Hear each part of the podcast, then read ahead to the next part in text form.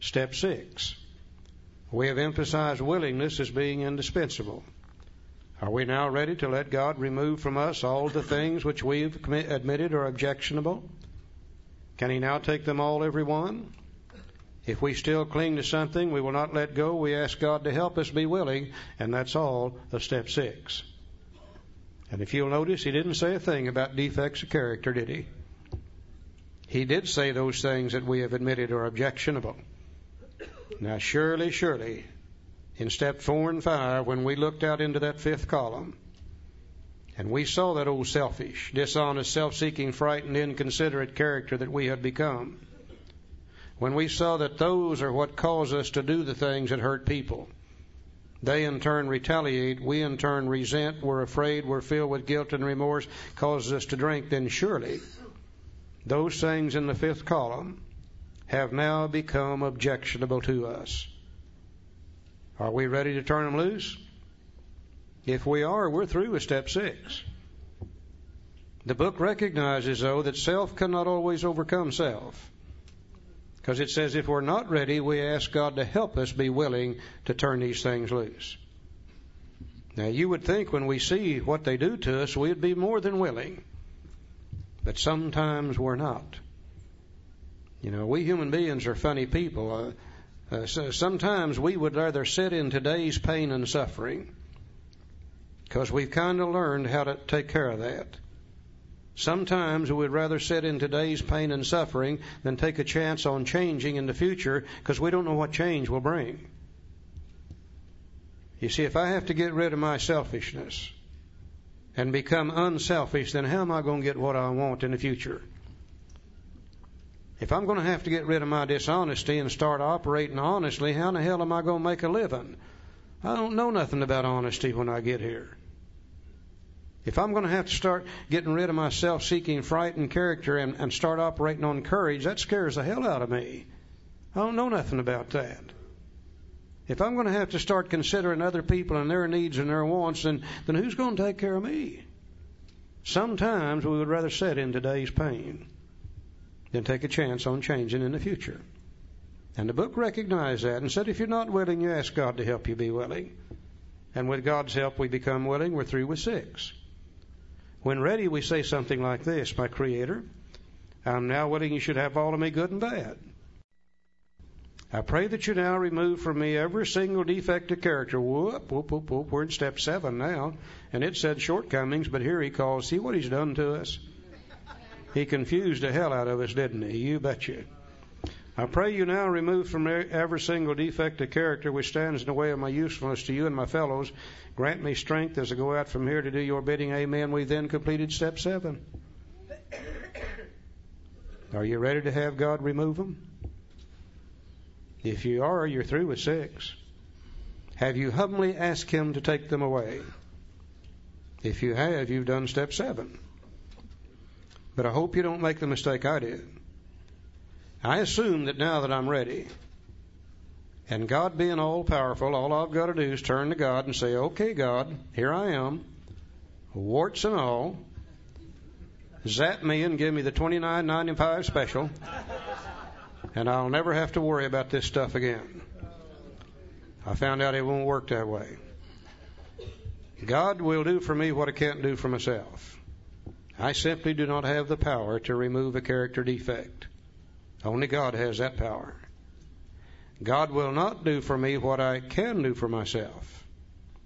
And what I can do for myself is find out the opposite of that character defect. And then, with God's help and all the willpower I can muster, in every situation that comes up, try to practice the opposite. Because you see, God can't take away my selfishness and leave another hole in my head.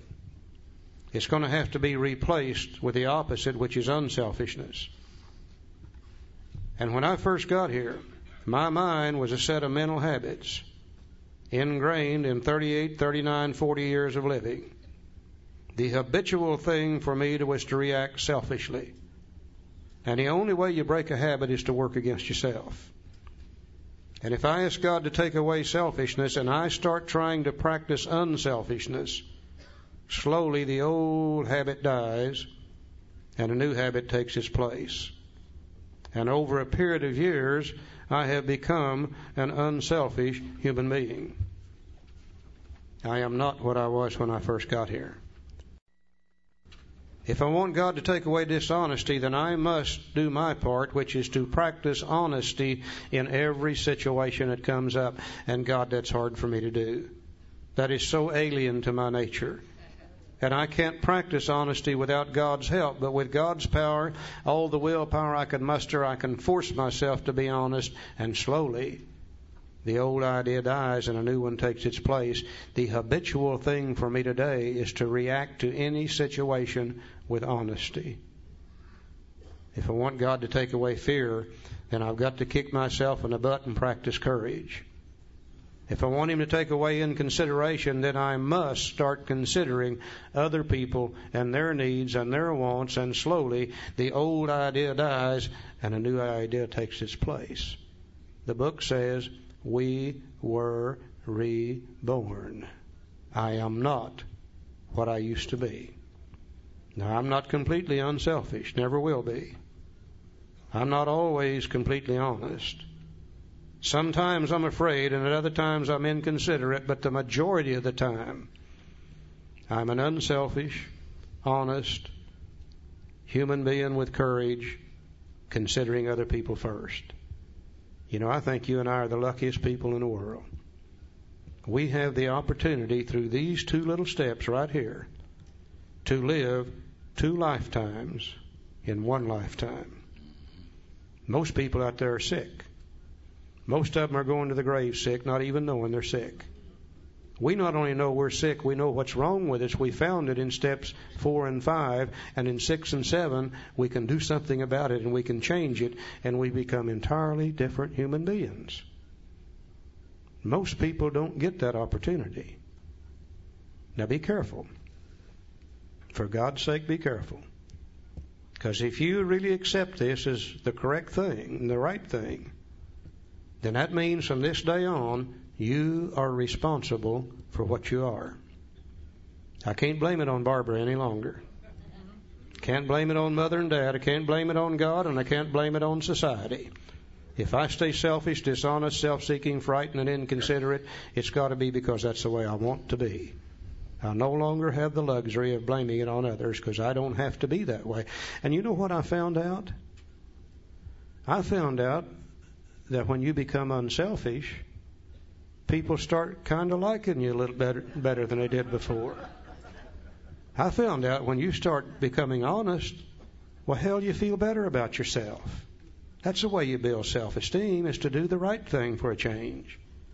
I found out when I practice with courage and, and, and, and operate on courage instead of fear, I do things that makes me feel better. And I quit doing things that used to make me feel so bad. Oh, I found out that there's real pleasure in considering other people first and giving to others before you take for yourself. I didn't know that. How in the hell could I know that? I'd never been that way before.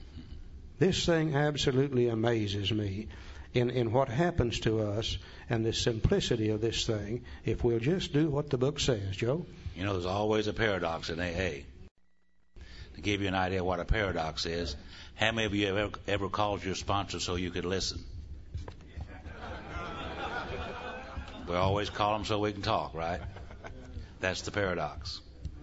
And the paradox here in this in these two steps is that they use the doctor's opinion in the first four chapters to do step one and two. Three and a half pages for step three, eight pages for step four, four pages for step five, and a whole chapter devoted to working with others. The, the paradox is that two of the biggest steps in all of Alcoholics Anonymous is on two little paragraphs, six and seven. And these are the tools of change. These are the tools of acceptance. A lot of people talk about just run around accepting things. I accept this, I accept that. Well, I can't do that. Acceptance comes after some actions. Six and seven, the acceptance comes after the actions of six and seven. you know, there's a, a story in another book about this guy named Judas. Judas could not accept what he had done. And what did he do? Killed himself. That's the, that's the importance of acceptance. And you can't accept anything unless You take some actions. And he didn't do steps six and seven, didn't have them. And and the other story is that there's a story in this other book about this guy. His name was Saul. Saul was on riding his ass on the way to Damascus. Big bolt of lightning come down, knocked him off his ass on his ass. That's the way I read it. He gets up and he dusted himself off, and this big voice come out of the sky and said, "Saul, can we talk?" yeah, yeah, we can talk. What you want to talk about? Had to get his attention, didn't he? Maybe alcoholism had to get our attention. And he said, Yeah, Saul, you've been a very selfish individual and you've harmed a lot of people and you're very resentful and angry and you've harmed a lot of people by those attitudes. And he said, I want you to quit doing that. And he said, Well, how do you quit doing that? He said, Well, do these things. And if you'll do that, then you'll make a change. And when you change, then we'll call you Paul. Well, he did those things and became Paul. Now we know that Paul was one of the greatest writers the world's ever known. And in, a, in the Corinthians, town of Corinthians, they asked Paul one day, said, Paul, said, what is the secret to living? And he said, the secret to living is daily dying. The old Saul had to die so the new Paul came alive. You see, six and seven.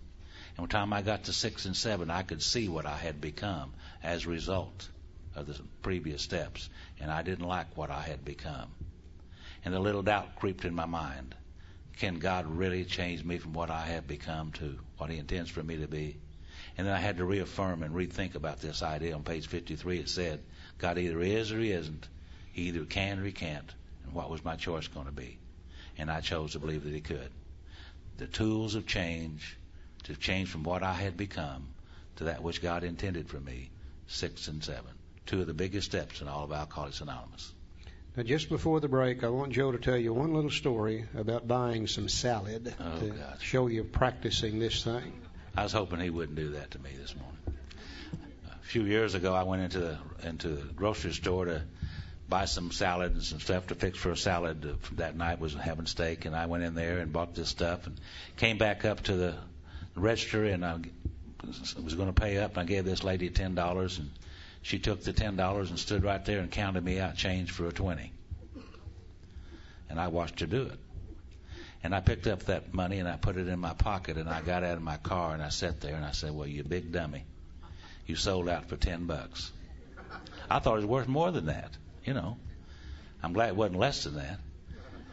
And I, so I took the money back in there and I told the lady, I said, You know, I'm a member of a fellowship that requires me to be honest and you gave me too much money and I want to give you this $10 back. And she said, You know, I never th- heard of a fellowship like that. I said, Well, I hadn't either until a few years ago. So here's your ten bucks back. Well, the whole point of this story, when I walked out of that ten dollars, now believe me, I don't need ten dollars. I mean, I do not need ten dollars. And I walking out of that store and I felt about that big, sneaking out the door. You see, then I went back in there and gave her that ten bucks back, and I walked out and I'm feeling good again. I did the right thing. And if you practice that enough times, the next time she gives change for a 20, you do it right there. You don't even go out the door with it. That's what we're talking about when we change, and only we can do it. Only we can slay ourselves with God's help and become different human beings.